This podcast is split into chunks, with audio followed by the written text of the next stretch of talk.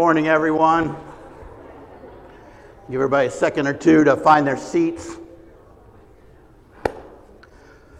I recognize so many people and know so many people here, but I also look around and I see some new faces. So, for those who uh, don't know me, my name is Bill Heidel. My wife and I, Lisa, um, kind of grew up in this church. We really feel like it's our home church. And currently, God has me serving in another church in the area but I always enjoy our homecoming of sorts when we come back here and I get a chance to share the word with you. So today we are going to continue in the series, What's in a Name? But first, I think we have to acknowledge, right, this momentous event that's going on today. Uh, I see a lot of purple and black around here, right? And I want to thank the NFL. They purposely moved the time of the game start back to 3 o'clock just to allow me to finish this sermon. So I thought that was great for them, right? Everybody should be out of here on time and they can watch the game if you're excited. No, I think in um, all seriousness, we actually have something to share today as we look into God's Word. It's much more exciting than any game. And you think about that for a second, let that sink in, right? It is very exciting for the game. It doesn't happen all the time. If you're a Ravens fan, right? You've been watching this team do well the whole year and it's building up to it. But so often we take the things that are immutable, meaning unchanging in God's word, and we just take them for granted, right? We don't get as excited about them because we don't feel the buildup, we don't feel the tension all the time. I would challenge you that as you read through the Bible, try to get yourself in the mindset of the characters who are told in the midst of these inspired stories. Right? And so I'm going to try to do that today a little bit when we look at El Roi. Literally today, as we move forward, El Roi only appears as a name of God in the Bible once. One time, one phrase. So, what's all the hubbub about? Right? Why do you hear El Roi? Why do we study El Roi, the names of God. Jim talked about it when he first started this series, right? We learn about the names of God because they teach us about the character of God. One of the things that I've always shared with people, it's helped me to understand sort of the mindset of the ancient Hebrews, is that they were very close to like the American Indians in the way that they would name people. So they would watch and they would see a crazy man jumping around with a wolf and call him dances with wolves. Same way the Hebrews would be. So when they observed God, these names would come out of their observation of God. And we're going to see that in today's passage as well. But for that fact that it's only in the Bible one time specifically, the rest of the Bible, and I'm going to attempt to show you a lot of scripture actually goes on to reinforce, elaborate, and drive home this El Roi. Right? Without using the exact Hebrew term, I believe you will see it over and over again. And that's what's so exciting. Right? The Bible is its own measure, its own canon. No two places in the Bible will ever disagree with themselves. If you look at something and it seems like it disagrees, keep searching for your understanding because I guarantee you it's wrong and you need to go back, right, until you can come to understand that part of the word. So, without further ado, I'd ask you to bow your heads with me as I lead us in prayer, and then we'll open into the message. Heavenly Father, uh, we come here before you today excited to learn and hear from your word. Father, we trust and know that your Holy Spirit is here to intercede for us, that your Holy Spirit would help, and we ask quicken the word to us. We ask for the understanding of what's going to be shared here today. Father, I ask you for special blessing that you would help my words get out of the way of your words. Because, Father, we want your scripture that is inerrant, all sufficient to be what goes forth. And, Father, we have the assurance that as that word is proclaimed, it never returns void. Father, we thank you that you care for us. We thank you that you see us. And we ask today, in the name of your Son, that you would help us, bring us to that place that's closer to conforming to the image of Christ. Father, we ask these things in Jesus' name. Amen. Amen. So turn with me, if you will, in your Bibles. There's Bibles in the pews if you haven't brought it with you. We're going to be in Genesis 16, and I'm going to go through verses 1 to 16. A little thing about Bill, maybe a little bit of a quirk, and I thank you for your patience, is that I always teach and preach from the ESV. I know a lot of people here love the NIV. And what I trust is you'll see as I teach and preach, it's the same meaning said in some different ways. okay, really good pieces. So follow with me here as we go. I'll read this. So, verse 1 Now Sarai, Abram's wife, had borne him no children. She had a female Egyptian servant whose name was Hagar. Let me stop here. Some of you went, Sarai, Abram? You mean Sarah, Abraham? Yes, I do. Before they were Sarah and Abraham. So this is before. It says she had a female Egyptian servant whose name was Hagar. And Sarai said to Abram, Behold, now the Lord has prevented me from bearing children. I'm going to stop here again. Please notice that capital L, capital O, capital R, capital D. Right, in the name of our series, Jim has already shared with you, that is the Yod-Heh-Vah-Heh. Right, those letters that were an abbreviation that was later translated as Yahweh.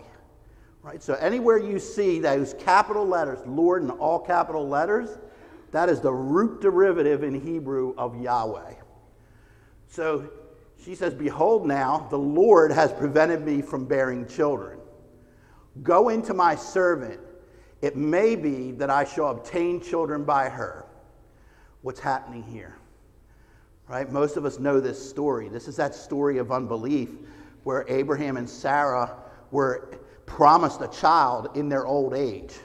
And Sarah was barren, so her belief, one, puts all of that fault on God, and two, thinks that she has to do something to make it happen. Right? So we know there's the root right there of all these problems that we're going to read about.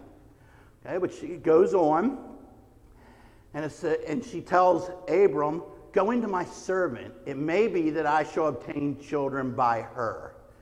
And Abraham listened to the voice of Sarai. So after Abram had lived, and I apologize, I'll probably say Abraham a couple more times as I read this too, but Abram had lived 10 years in the land of Canaan. Sarai, Abram's wife, took Hagar the Egyptian, her servant, and gave her to Abram, her husband, as a wife. For us today, it's a bit strange, right? Polygamy. In their day, not really that strange, right? Multiple wives were something that was there before the full teachings of Christ was fully realized. So we look there, and it goes on, and it says, He went into Hagar, and she conceived. And when she saw that she had conceived, she looked with contempt on her mistress. In other words, she looked down on Sarai. Now, many places that you will hear this story, they focus on the fact that Hagar was cast out. Right? And one of the songs we sang today, they talked about that too. Hagar cast out. I don't see it. What I'm seeing here right off the bat is rebellion. Right? What I'm seeing here right off the bat is contempt for the mistress. Now, some of us have to also think about this in their context again. In our context, slavery, right, is something that is horrible. We see that. But slavery has existed in many forms early on. And the biblical slavery here that we're talking about is when someone else was taken into a house and provided for in order to do certain work. All their life was there. If you're going to compare something to it, it would be like an au pair today, or maybe a nanny that's brought into a house to take care of the children right? The work of the home was delegated. They welcomed the slaves into the home and then treated them as such. Bad part is they still treated them as property, right? But there was provision there as well. So please don't think, hey, Bill was reading the scriptures and endorsed slavery. That's not what I'm doing, right? I just want you to understand the context here.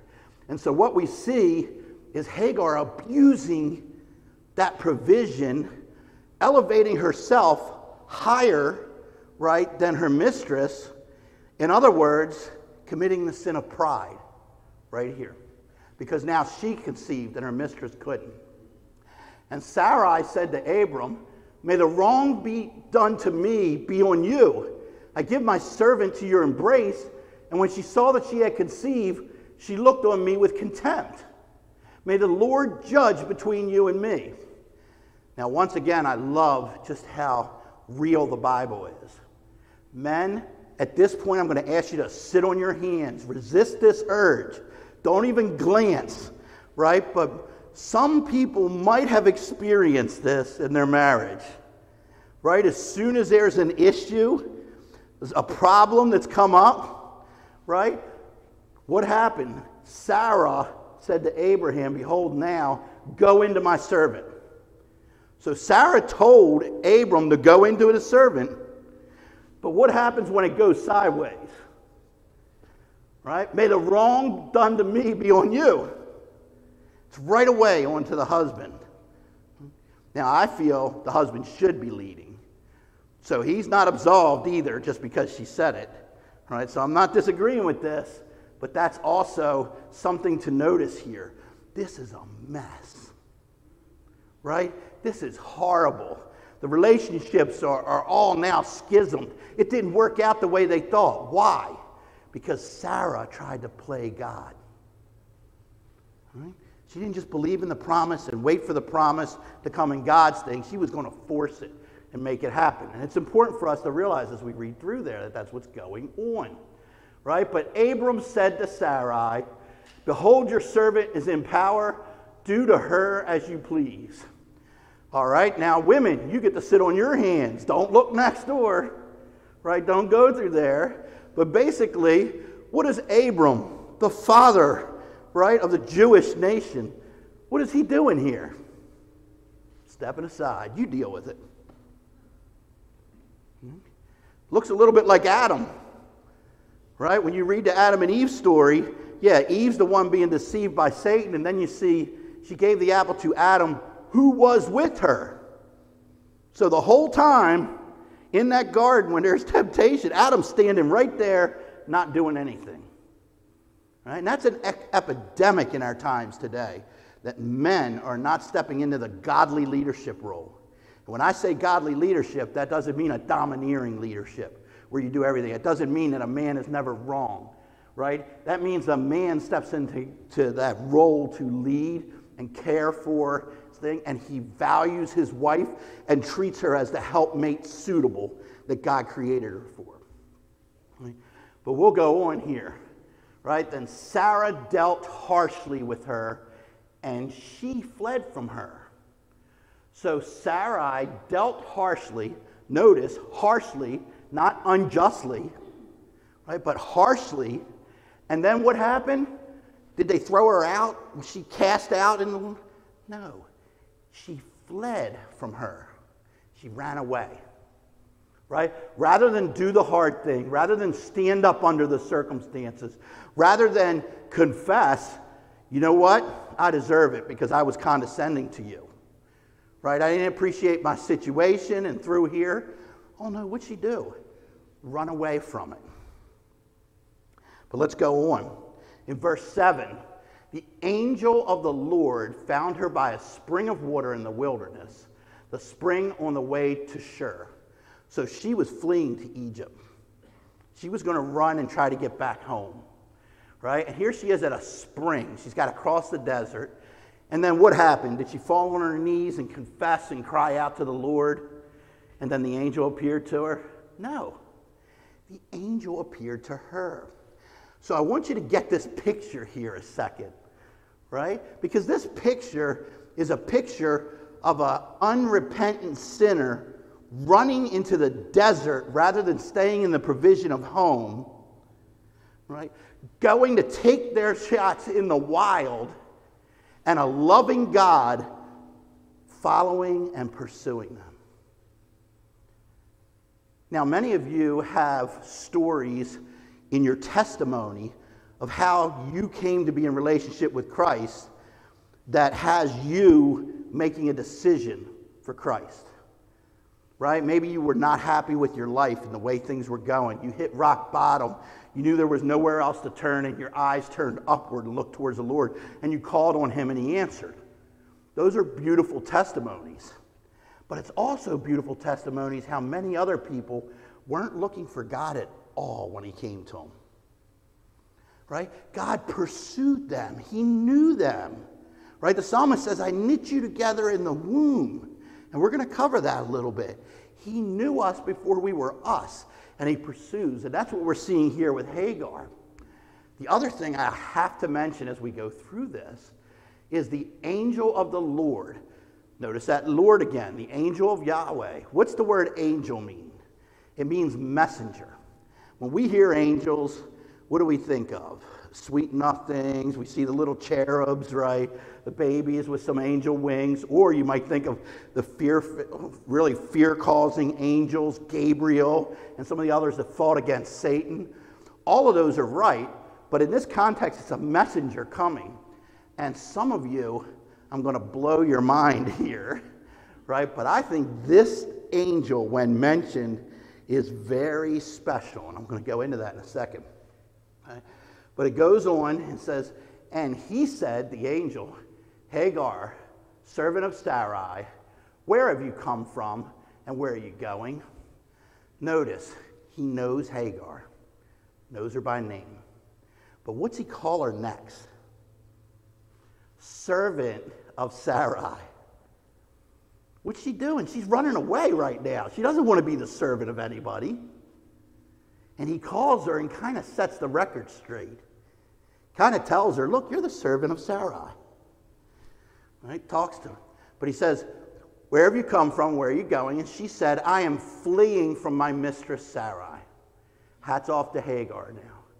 She's confronted with an angel, and she is honest, straight up right? She doesn't mince words. She doesn't tell a different story, right? She doesn't say, I was cast out.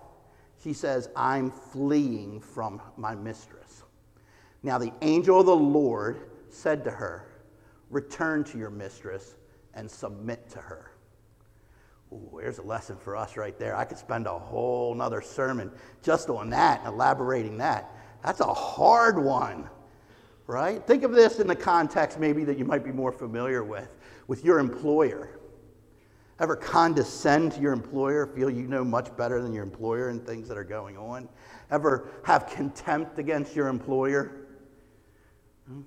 God wants us in certain circumstances, and He tells us if you're in prayer with Him and that when those circumstances are there, that He wants you to go back and submit to authorities. Why?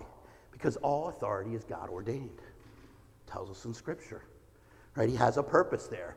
And in this case, he's telling Hagar, go back, return and submit to her. Now, the angel of the Lord also said to her, I will surely multiply your offspring so that they cannot be numbered for multitude. And the angel of the Lord said to her, Behold, you are pregnant, and you shall bear a son. You shall call his name Ishmael because the Lord has listened to your affliction. He shall be a wild donkey of a man, his hand against everyone, and everyone's hand against him, and he shall dwell over against all his kinsmen. Now, I said I was going to blow your mind on some. Did anybody notice something that happened with this messenger? You went from saying, Right up here, Hagar, servant of Sarai, where have you come from? Where are you going? I'm fleeing. The angel of the Lord said to her, Return to your mistress, submit to her. Just gave an order straight out. Didn't say the Lord said for you to return to your mistress. Right? Then next, I will surely multiply your offspring. I? The angel will multiply the offspring? That's where your clues come in.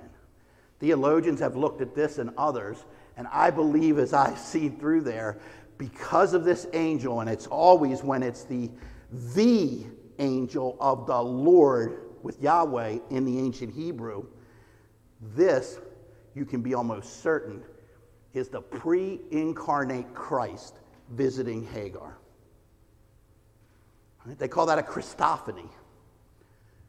Some people get confused and they think because Christ is the only begotten Son of the Father that he's somehow bound by time, and at the time he was born is the time he came into being. Oh no, we can go back in Genesis 1, right? And at the time, and this is the other name of God, Elohim, Elohim is the plural for God, right? Elohim was floating over the waters. Elohim being the three persons in one God, there from the very beginning, right? There before time, outside of time. This is one of those visits in the Old Testament where you can see Christ before he was incarnated in man.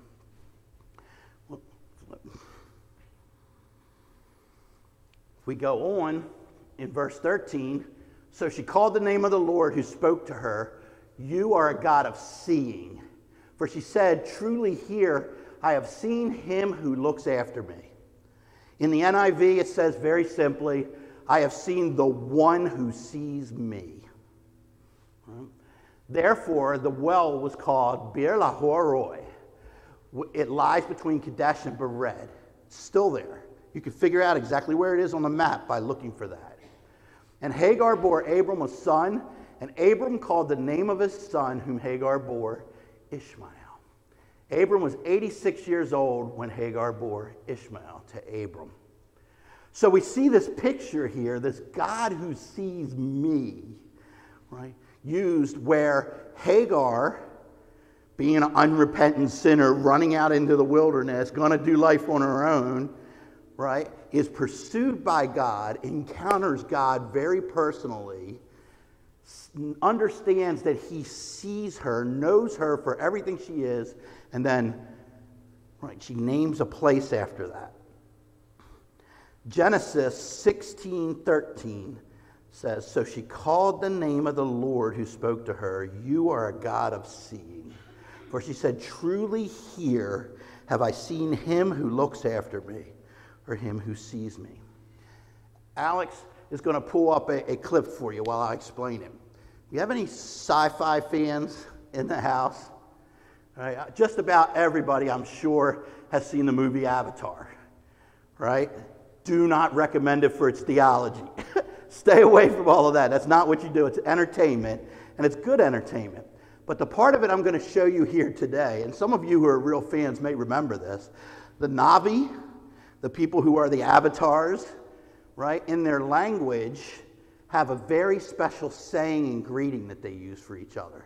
Just like the Jews say shalom when they meet somebody, which means I, I, I wish you peace and total totality, right? A, a sense of belonging. It's all of that wrapped into one.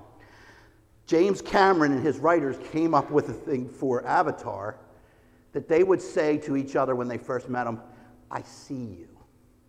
And they would take this sign and they would go like this as I see you. And by saying that, what they meant was something rich and deep. Not just, I see you here physically, right? I see Lance over there. Hey, Lance right? But when I see Lance and I say, I see you, I know Lance. I've spent time with Lance. He and I have a, a relationship, right? I can say I see Lance in a very deep way. And so, what we're going to show here in this clip is a part of the movie where, for those of you who don't know, and I don't know what rock you've been living under, but for those who don't know the part of the movie, Avatar basically is a science fiction piece where people from Earth, right, go to this planet and they have this technology where they connect into the mindless bodies of these avatars that they've grown in a lab, and then they can basically become that avatar. Well, through the whole movie, becoming an avatar, a Marine who cannot walk, is kind of a cripple, right, goes into an avatar, blends in with society, falls in love with one of them under the guise of this avatar. And where we're at in here is the scene where they had been fighting, and while his avatar is fighting, they get into his special area where he can connect into that avatar, and the connection is broken. And the one body, the avatar body, lays lifeless while he's struggling to recover in an environment that is poisonous to him. The air is actually poisonous. Okay? Let's take a look at this love scene and notice how they communicate.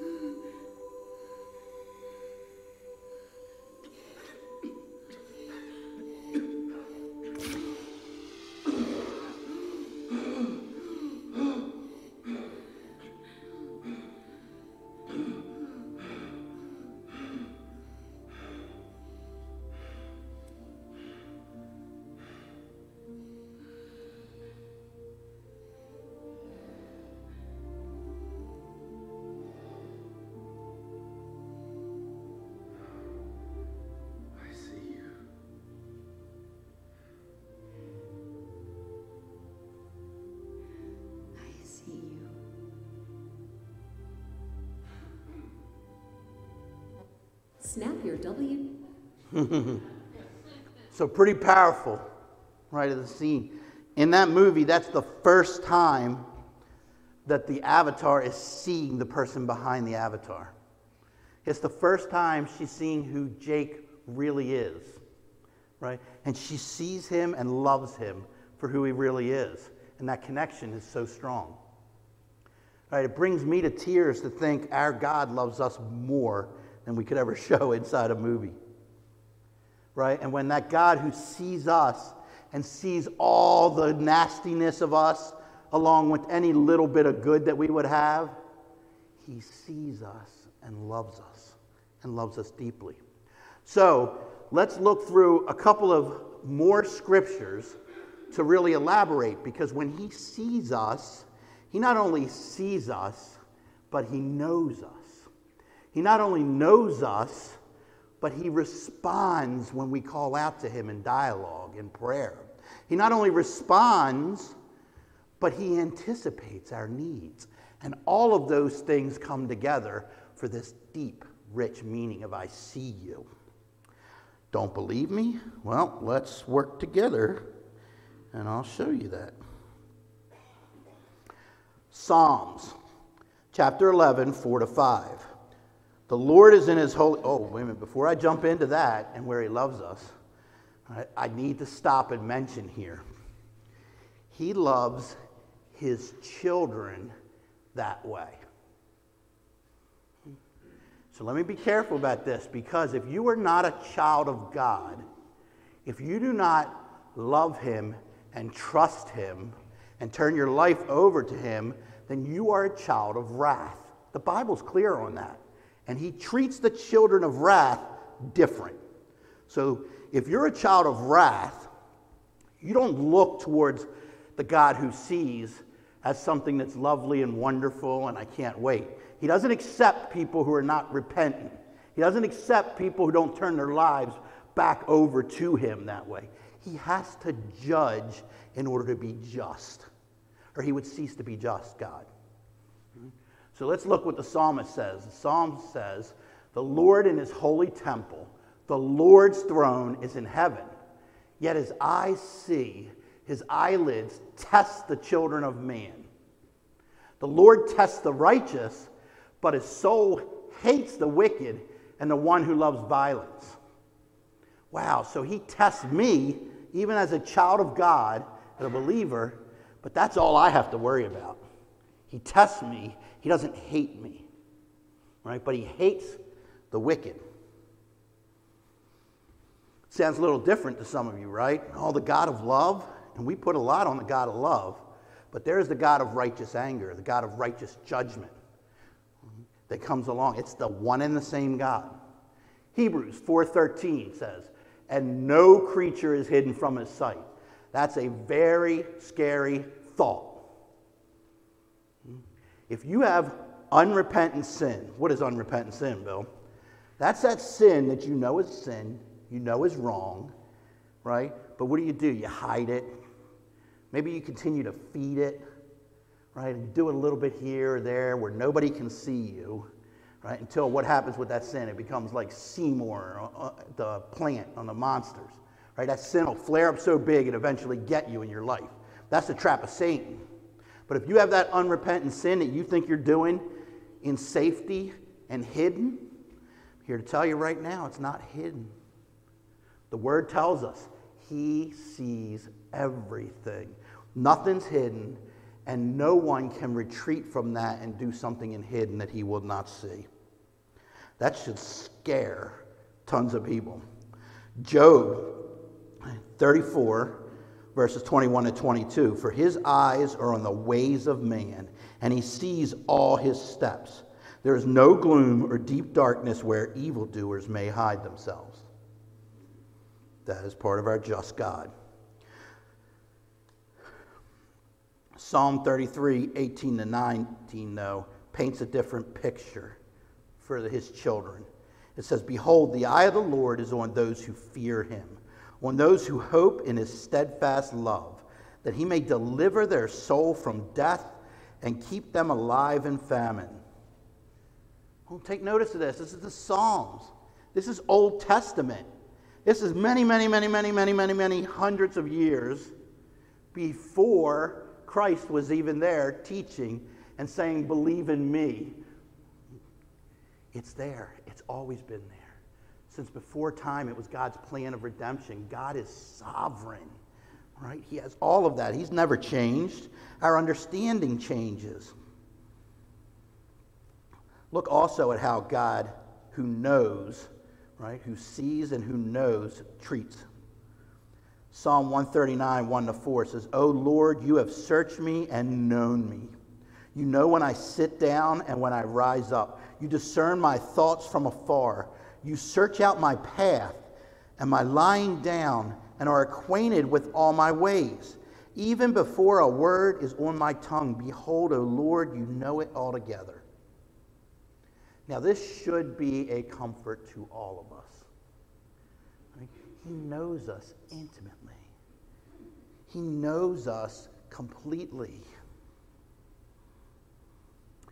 Psalm 139 goes on and says, For you formed my inward parts, you knitted me together in my mother's womb.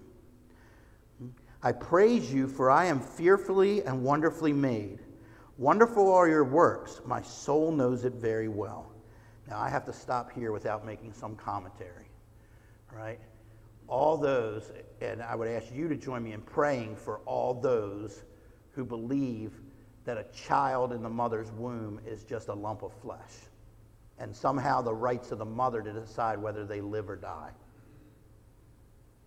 Now, I know I'm probably getting on somebody's nerves right here by saying that, but it's clear in the Word. For you formed my inward parts. You knitted me together in my mother's womb. Knitted together from the very first point. Right? It's a person that God knows at that point in the womb. Okay? I praise you, for I am fearfully and wonderfully made. Wonderful are your works. My soul knows it very well. My frame was not hidden from you. When I was being made in secret, intricately woven in the depths of the earth. Your eyes saw my unformed substance. In your book were written, every one of them, the days that were formed for me, when as yet there was none of them. He knows us before we knew us. Contemplate on that a second. right? Wonderful words. Matthew 10 30 to 31 says, but even the hairs of your head are all numbered. And the Heidel Catechism goes on to say, and not a single hair from your head will fall to the ground without him willing it so. Now, some of you may ask, what is the Heidel Catechism? Well, first, it's near and dear to my heart because I got my last name in there. But really, what a catechism is, is a recite of what the theology in the Bible is. So it's a way to explain what's happening. And if you get a chance to read the Heidelberg Catechism, it's wonderful. It'll help you really piece through theology. Okay. R.C. Sproul says it this way, and this is running joke we'll let you in on. I say it every time, but um, Seth has always said it's not a Bill message if it doesn't have a quote from R.C. Sproul. So I have to make sure I get him in there. But he says, God knows us completely and loves us perfectly. That's amazing. That's exciting to understand that he loves us perfectly. That means he mixes judgment, he mixes criticism that's for our best, best. He mixes, right, um, just basically the discipline that's needed and disciplining us in the right way to conform us to Christ. He has all that mix. He knows when we're just totally weak and he's there to support us. He knows when we're being arrogant he's there to correct us. He loves us perfectly. Let that sink in. And that's all part of the God who sees me. Well, there's another part, as I mentioned God who sees me, the God who knows, and the God who responds. Psalm 34 15 says, The eyes of the Lord are toward the righteous, and his ears towards their cry. He gives us this privilege where we can then talk to him, and in a wondrous way, he hears us. And I love the way they say it, his ears are towards their cry. It's those word pictures again, right? So it's like his ear is towards them. I almost feel like God has a baby monitor for me. For the young parents, you can think of that, right? What happens when you have those babies who are in need, right? And, and rest on you and, and basically trust you for every single part of their life that need their diapers changed, their food fed, or they would just die without you, right? When we go downstairs and you finally get some time as parents, maybe to decompress, what do you do? You put the baby monitor on, right? So that any little noise you hear, it's a cool picture of God loving us, that his ears are towards us. He's listening all the time for his children. 1 John 5:14 says, "And this is the confidence that we have towards him, that if we ask anything according to his will, he hears us." you and I have the right, not in and of ourselves, not because of anything we did, totally because of Jesus, we have the right and privilege to walk into the throne room of the Most High, El Shaddai, at any time and ask Him for anything, and He will hear us.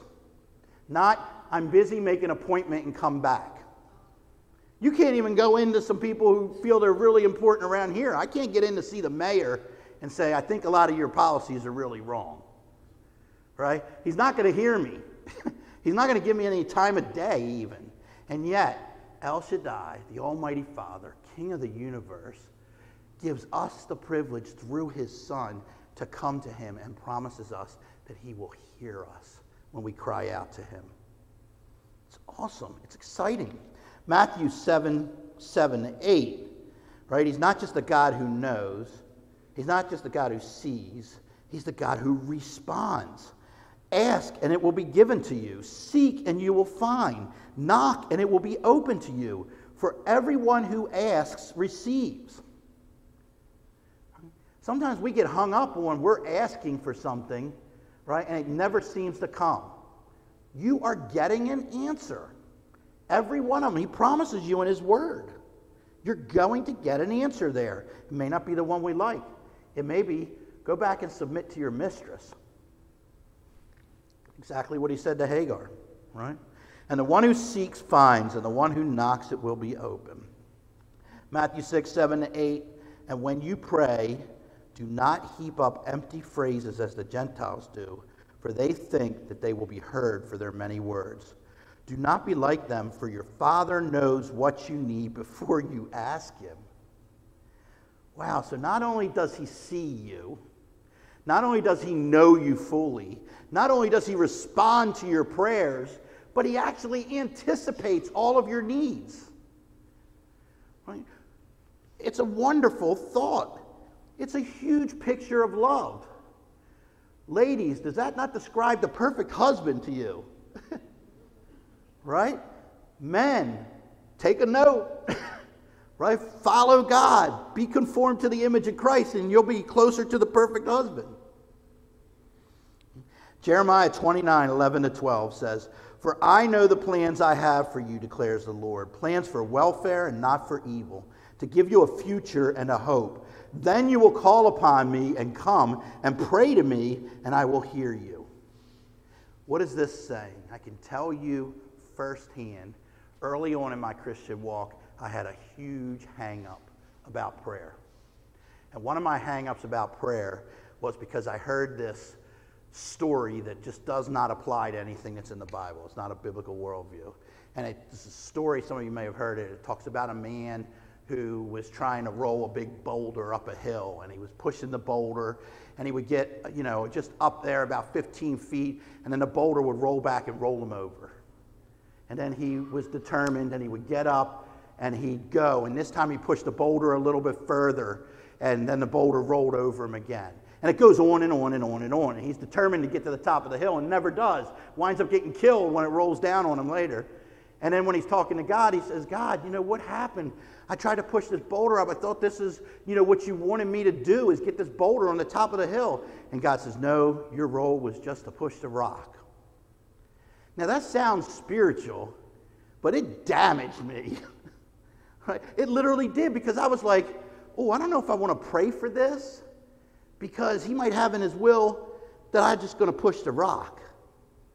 Right? And it was a lack of understanding that I had for my God and God Almighty. And this is what I would show you that, to really take a look at. Jeremiah 29 tells us he knows the plans he has for us, and they're plans for welfare, not for evil, and to give me a future and to give me hope.